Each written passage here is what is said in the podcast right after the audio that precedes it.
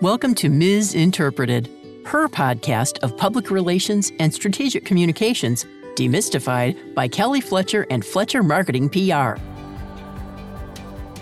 This is a first of its kind study, period. Right, No right. one has done this kind of analysis on a global scale at this depth, commissioning a third party organization of the level of expertise of an Institute of Business Ethics in London. No one. And so far, and, and we're, we're still very much in the initial process of getting this information out. So I, I hope to be pleasantly surprised a little bit later on with some of them picking it up. But I think the most surprising thing to me is just how much I think a lot of people don't want this covered. And It they don't want to talk the about yeah, just like everything else. They don't want to talk about it because to talk about it means we need to change. And change is difficult and change is inconvenient. And change indicates we're either doing something wrong or we could seriously be doing something better. And no one likes to talk about those things. Welcome, listeners, to the MsInterPReted Podcast. I'm Kelly Fletcher, CEO of Fletcher Marketing PR. And back with us today is Fletcher Senior Strategist Mary Beth West. She's taken a bit of a hiatus for a few months from the podcast, and I'm glad you're back back podcasting with Yeah, me again. Me too. Thanks. Hi, Kelly. It's wonderful to be back in studio with you, particularly for this topic that we're tackling today during PR Ethics Month, which is September of every year. Yes, so 2023. I can't believe it's about to be Q4 already. It's been a good year, but it's also been challenging in a lot of ways. Two of our past guests on the podcast, who we were very good friends with, very good friends of the business, passed away earlier this year. Joy Bishop in February, and then Francis Ingham in March.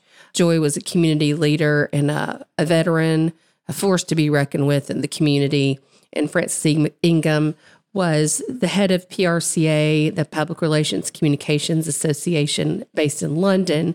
And so um, it's been sad in that way, losing those two Yeah. huge figures. And how are you doing? Well, I appreciate your asking. It's it's been quite a year for sure, but I'm doing okay. On some days, on some days just okay. It's been a tough year, but also one that I think that the best way to describe it is just calling it a journey. Everything's a journey. I did post on my new website a blog post not too long ago about you know, some of the losses of personal friends. And Joy Bishop was on our podcast with Sharon Hannum, and and she passed away in February of this year. And uh, and and we'll talk about her legacy, I think, at a at, at a later date, along with Francis's and another friend of mine, Dave Bakovsky, both of whom uh, Francis and Dave passed away in March. But I included a blog post on my new website about just the impact that they had on my life and on the various communities that they were part of. Joy, more so in our regional community, in leadership, and as a woman in business, and, and such an impactful figure. And then both Francis and Dave in the public relations industry, they just had a just a wonderful role to play in how the public relations world should try to conduct itself and try to do business in ways that are really honorable and with good intent.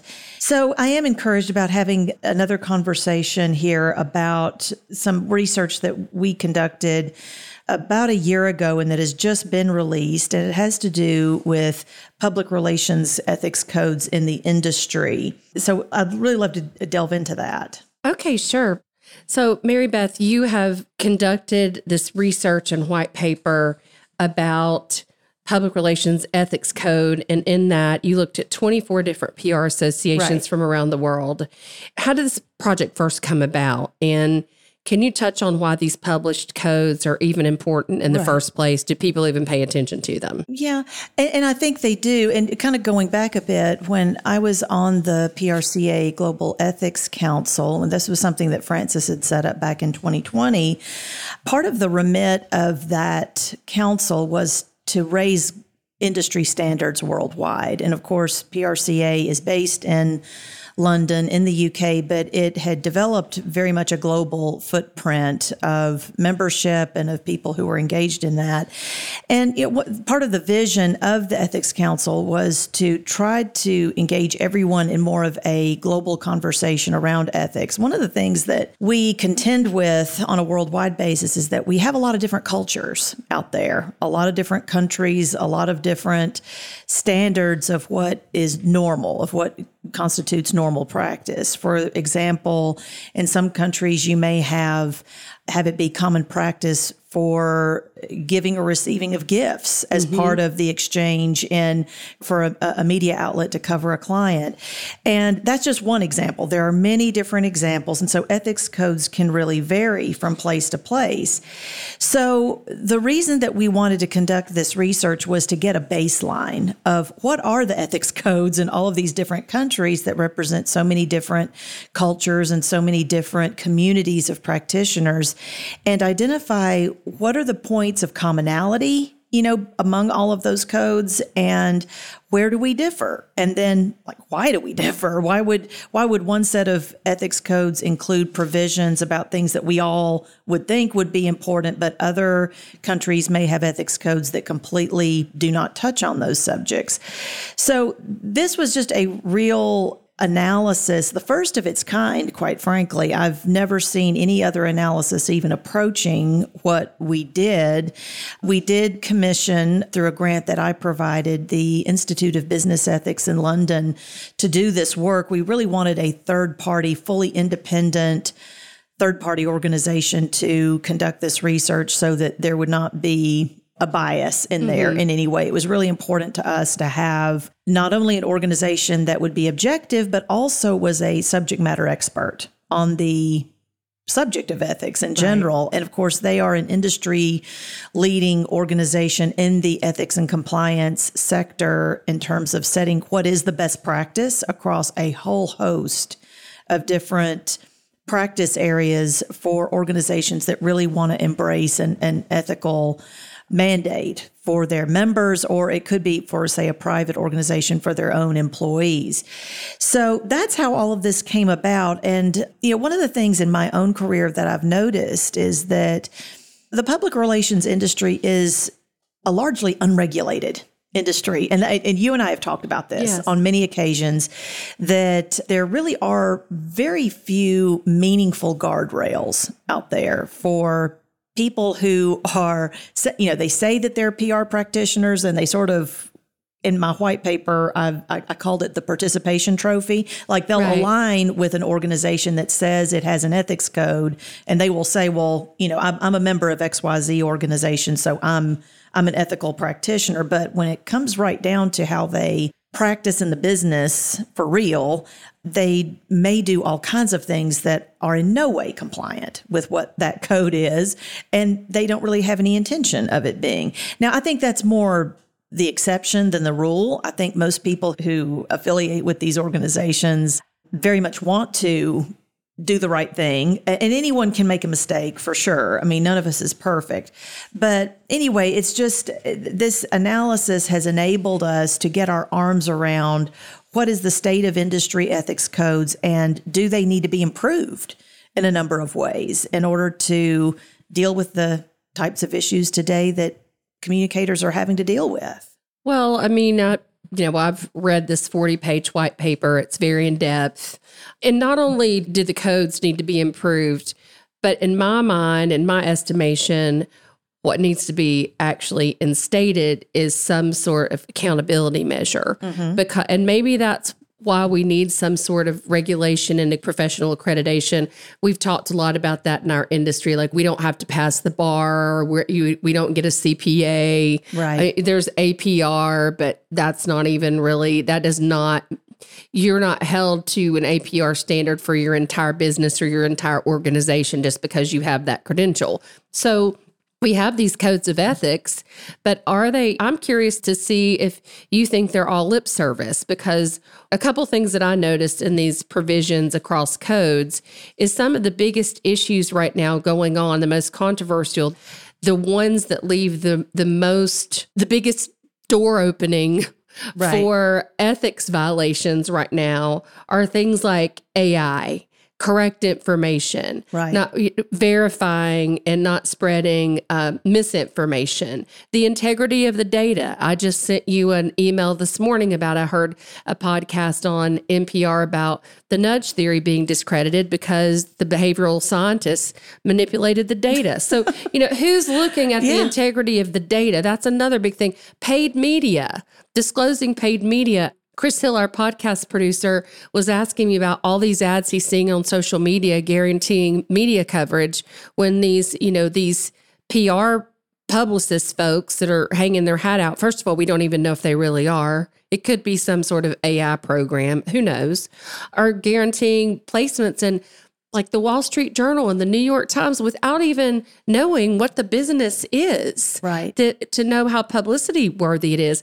Why were those at the bottom of the list? Literally, those are at the bottom of the list of the provisions across code.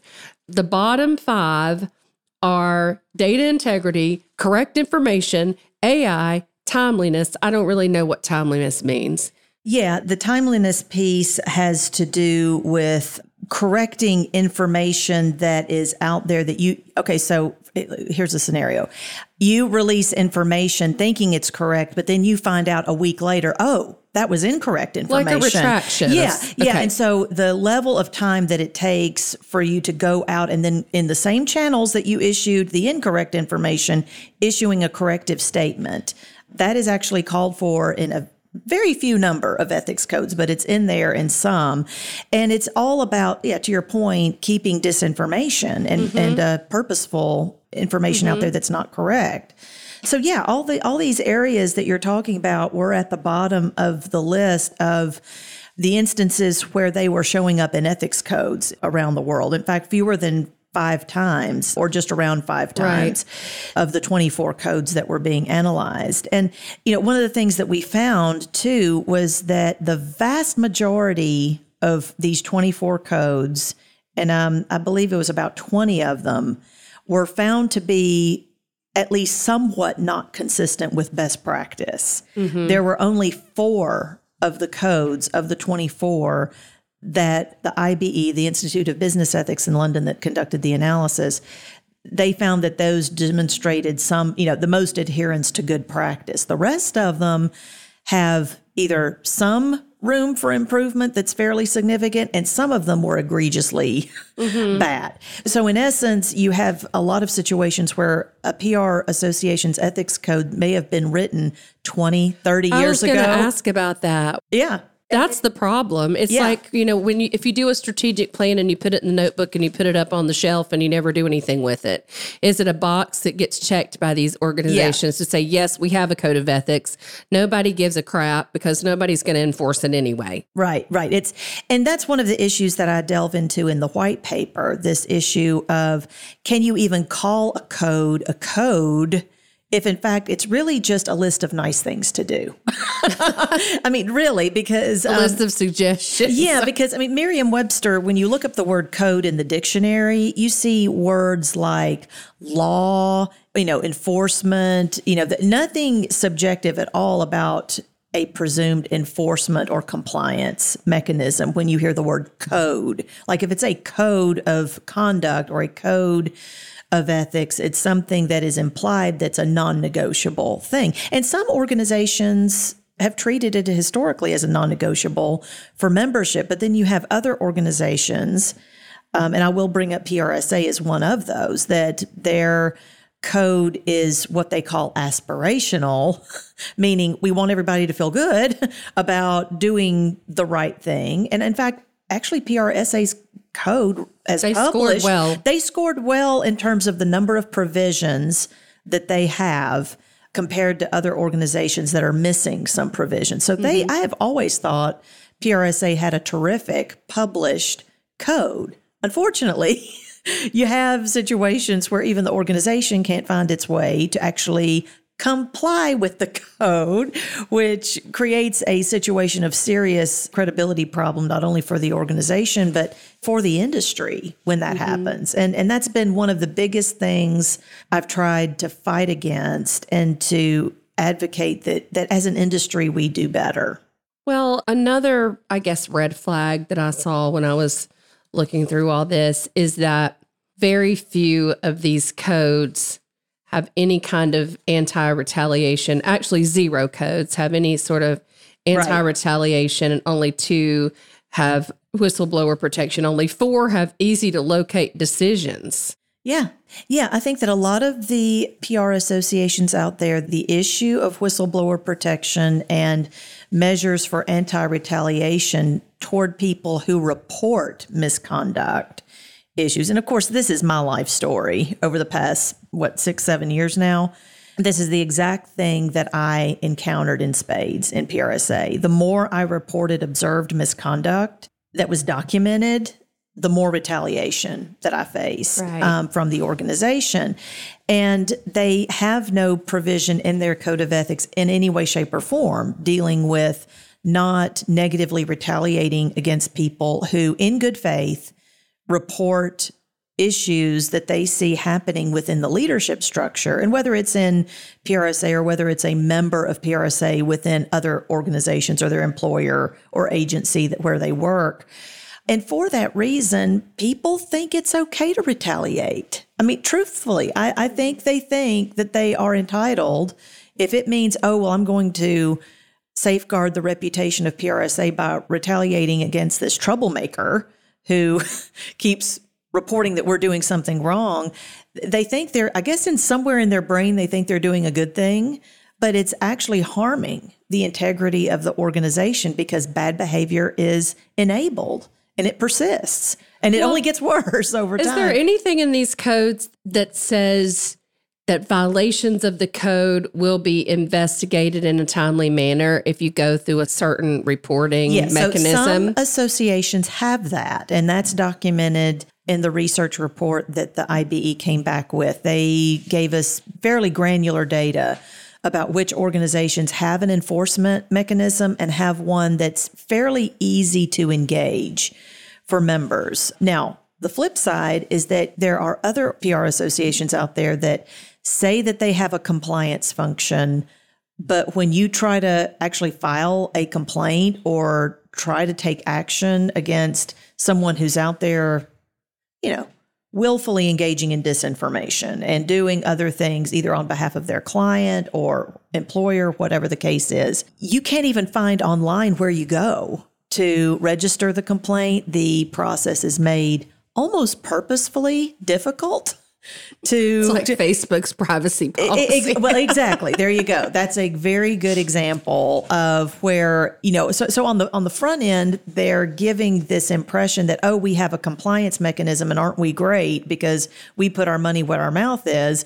But in practice, there are way too many situations where PR associations are not following through with making it user friendly for the person who's trying to engage that process. Mm-hmm. And that's just that's just dirty pool. I mean, especially when an organization knows that it has issues internally um, or issues even within its own ranks to do that.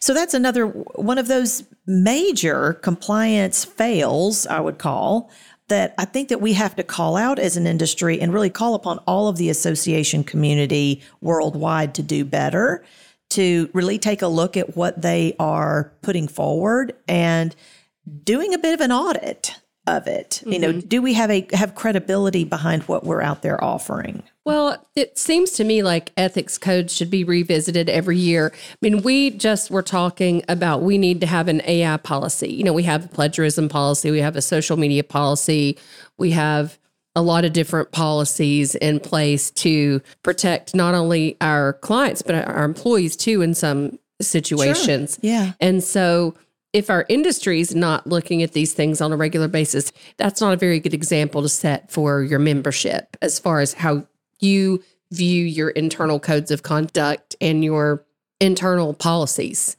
that you continually right. have to update if you want to stay relevant to the times. I completely agree with that. And the best practice standard that the Institute of Business Ethics advocates is every three years. You uh-huh. need to do some I would type- say even more often than that. well, the, the industry that we are in now is so fluid in terms of technology. I mean, you raised those issues just Yeah. a few minutes ago. You know, you've got AI, you've got how data is handled, you've got just the changing landscape of digital and social media, and all of these implications that PR practitioners never had to give a second thought to, you know, maybe 25, 30 years ago when a lot of these codes were maybe published or republished. Uh, PRSA completely reconfigured its code into this aspirational model that they espoused back in around 2000 was when the, because before that they had a compliance driven code. I mean, you could get kicked out for violating the code and the code was structured differently. It had very different content.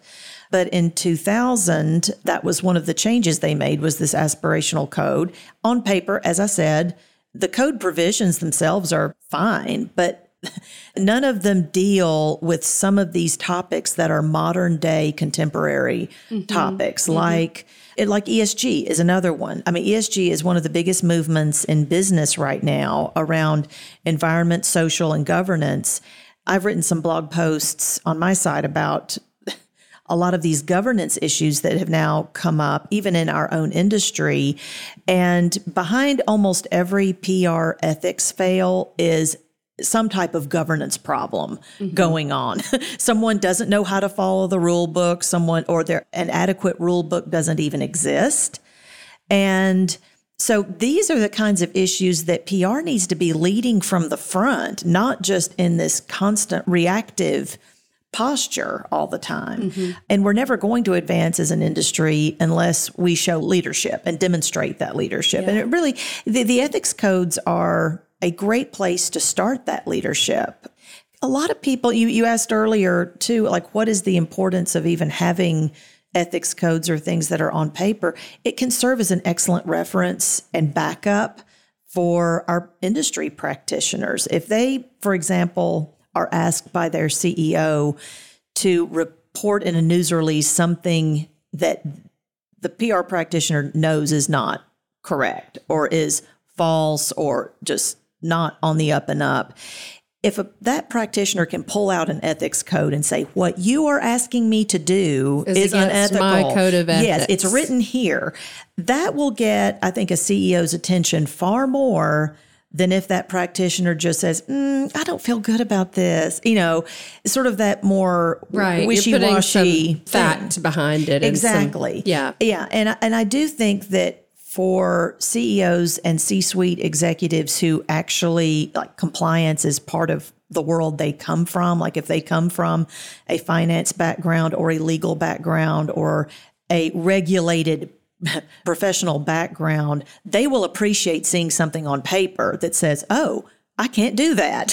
I can't release that message that Is it surprising sometimes what they think they can say and do? It is shocking. And you have to tell them. it can them. be shocking. Don't do that. You can't. Right, right. And so that's where the ethics codes, I think, give practitioners the backbone they need to stand up to C suite executives who are telling them to do things they know are not right from either a communication standpoint or a trust and relationship building standpoint with stakeholders. Right. Well, I think we're getting ready to go into an unprecedented time of misinformation driven by AI mm-hmm. and that it's going to impact every level of communication from product information to politics to healthcare information to education information. And so, as communicators, we really do need to be focused on how we combat that and what our codes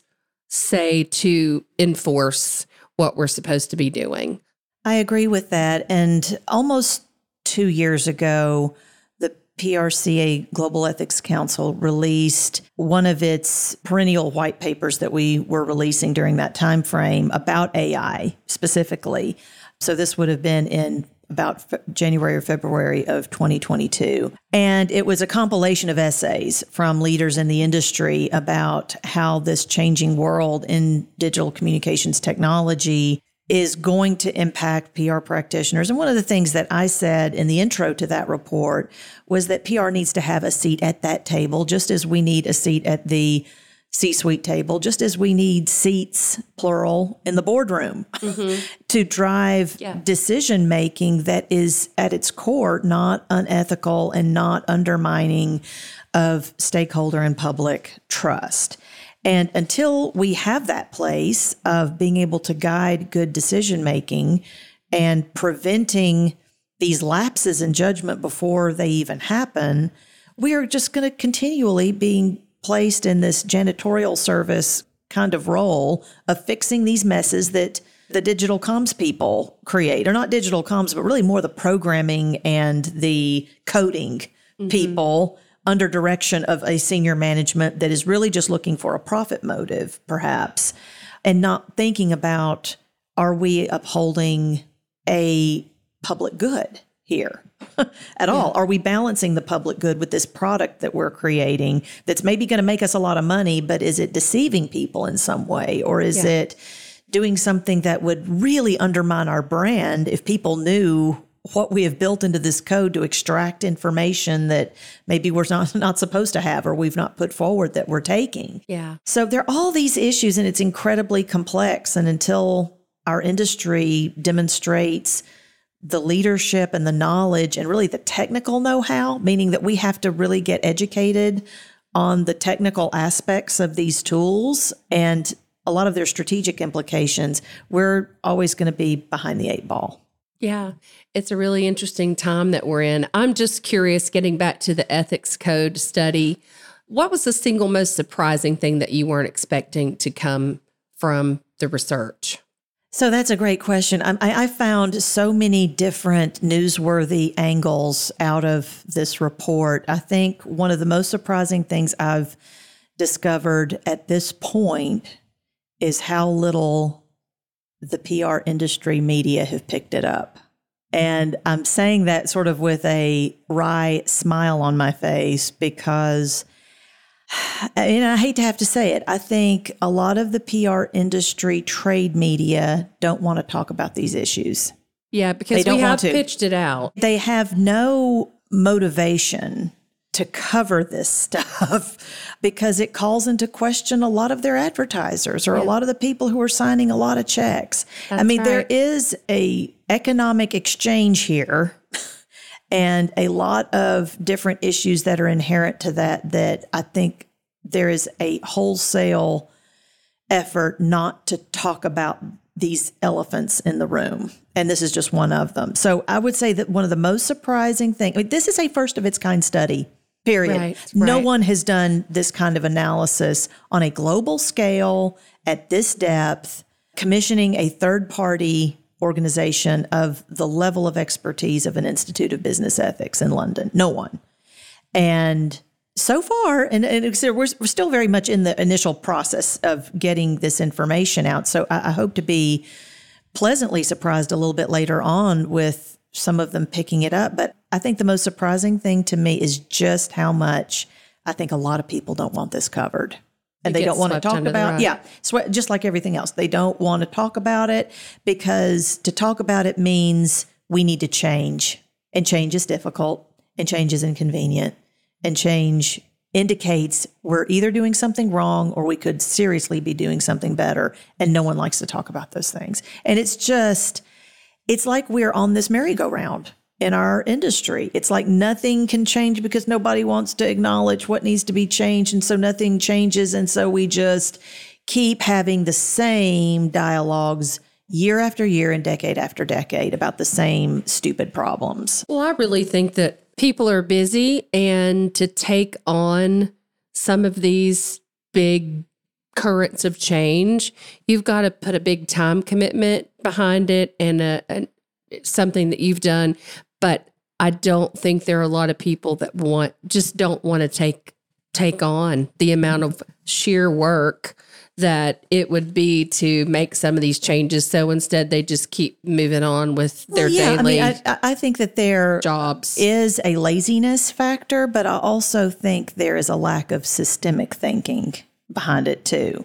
This idea of if we just don't acknowledge the problem, it will somehow go away. Because at its core, these issues that we're talking about very much influence how much people in general out there who are in the market for public relations services or would be, how much they respect what we do, how much they value what we do, how much they understand the sheer scope of what public relations offers as a strategic function. We're talking about the economic viability of public relations as a field of practice that people want to hire both in-house to their companies or an, or agencies like ours right. for this.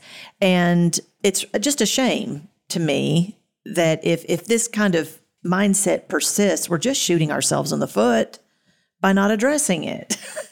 so it's it's a real quandary, but it, it's something that I'm doing all I can within my very modest means to try to change a status quo that I am in no way all right with.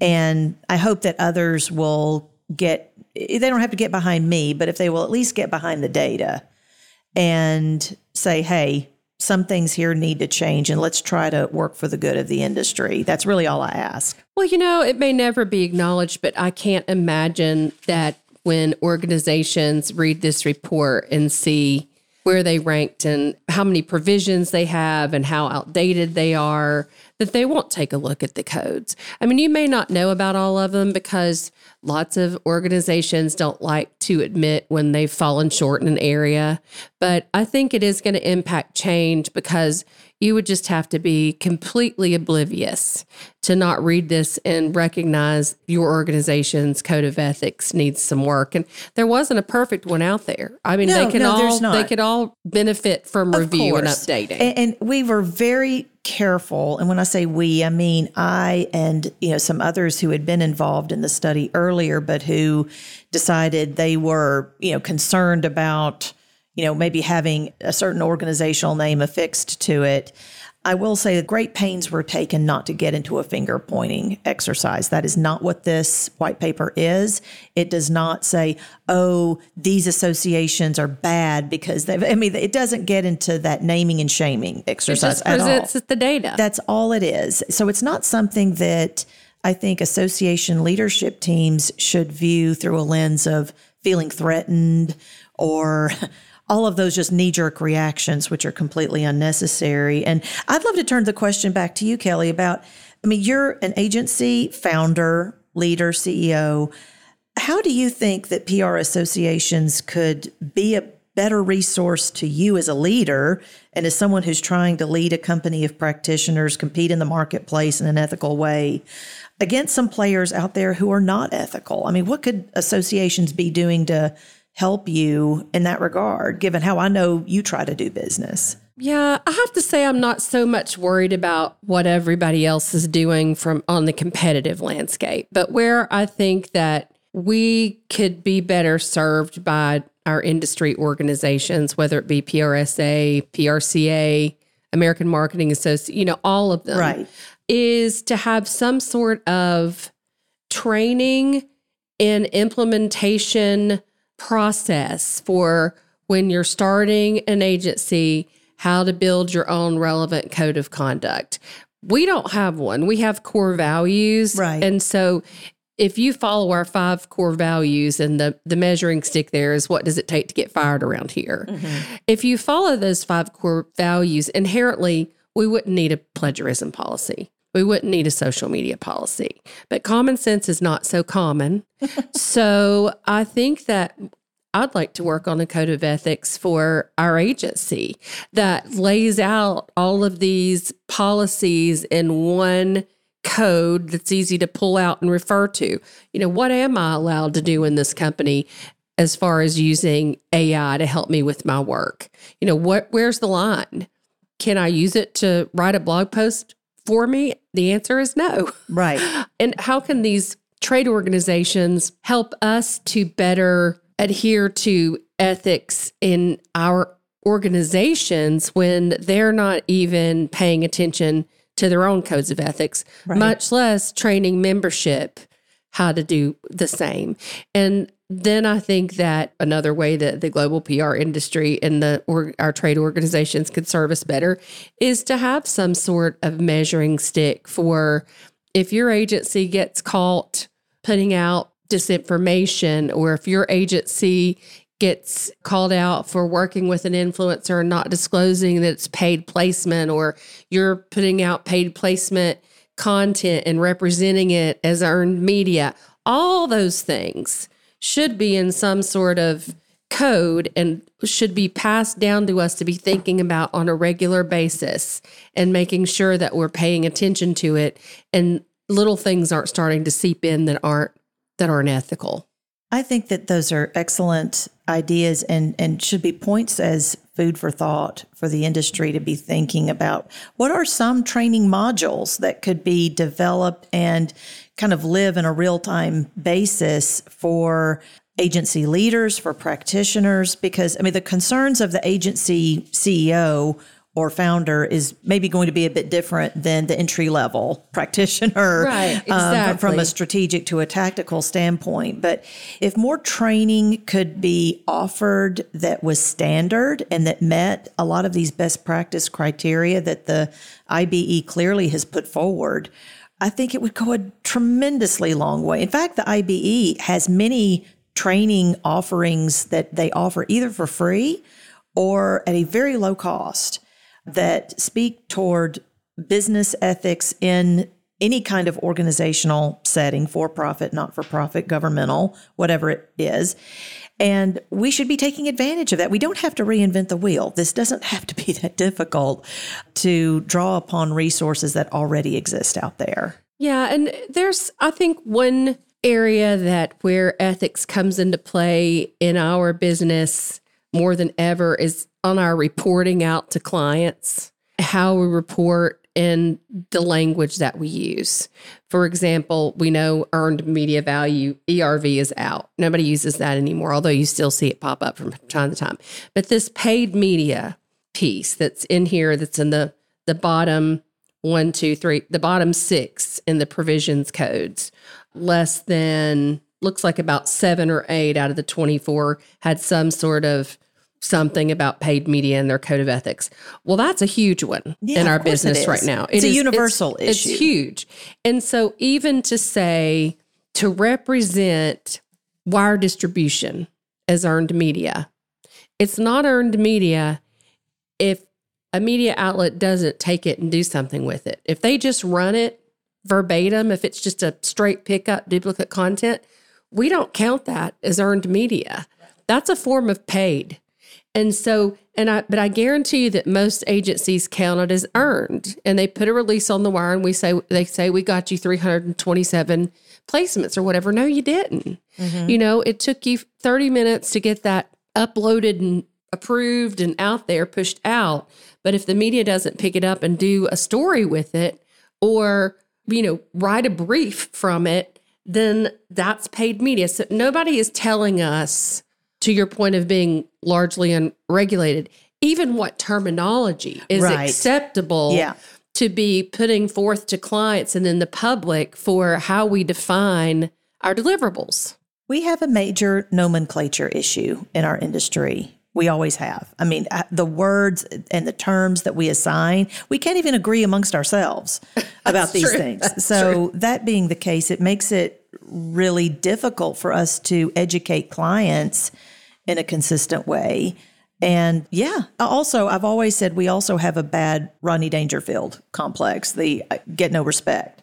Well, there's a reason for that.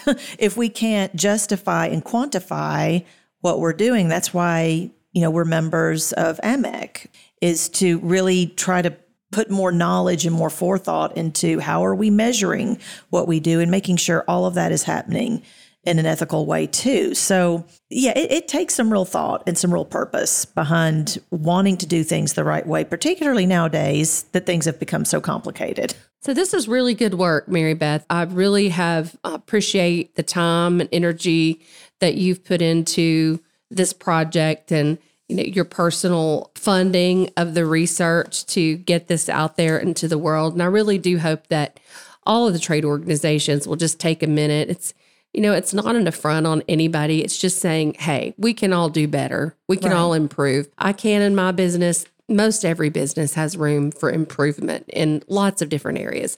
I'm going to take this as a push to get a code of ethics together for our internal agency and to talk to our team about it and get their input on what they think should be on there.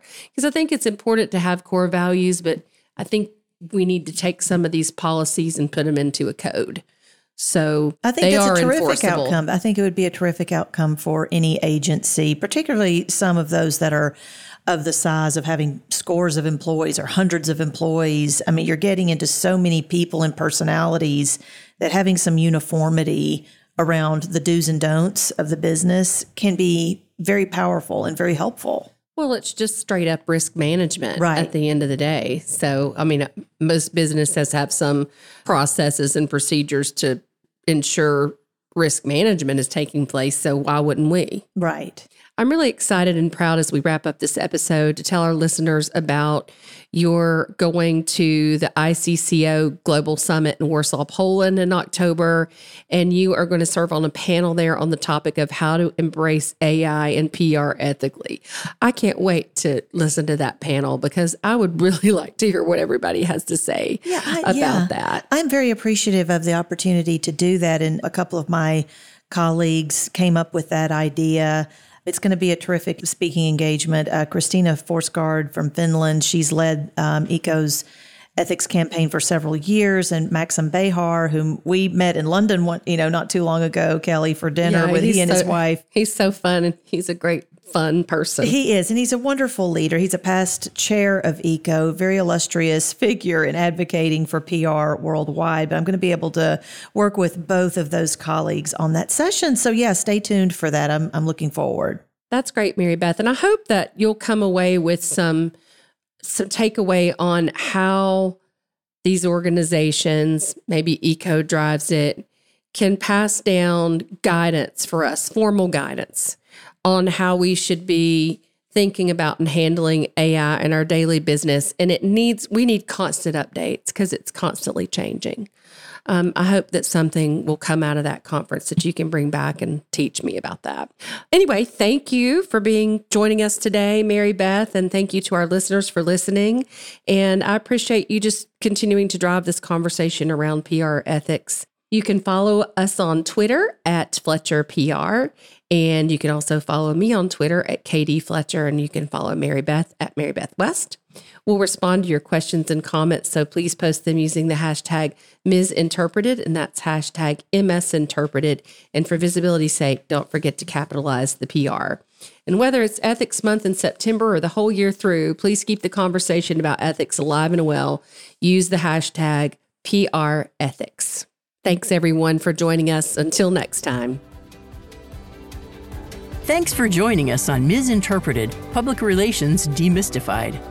You can keep up with the latest on the podcast at FletcherMarketingPR.com and on iTunes, Spotify, Google Play, or wherever you listen to podcasts. We'll see you next time.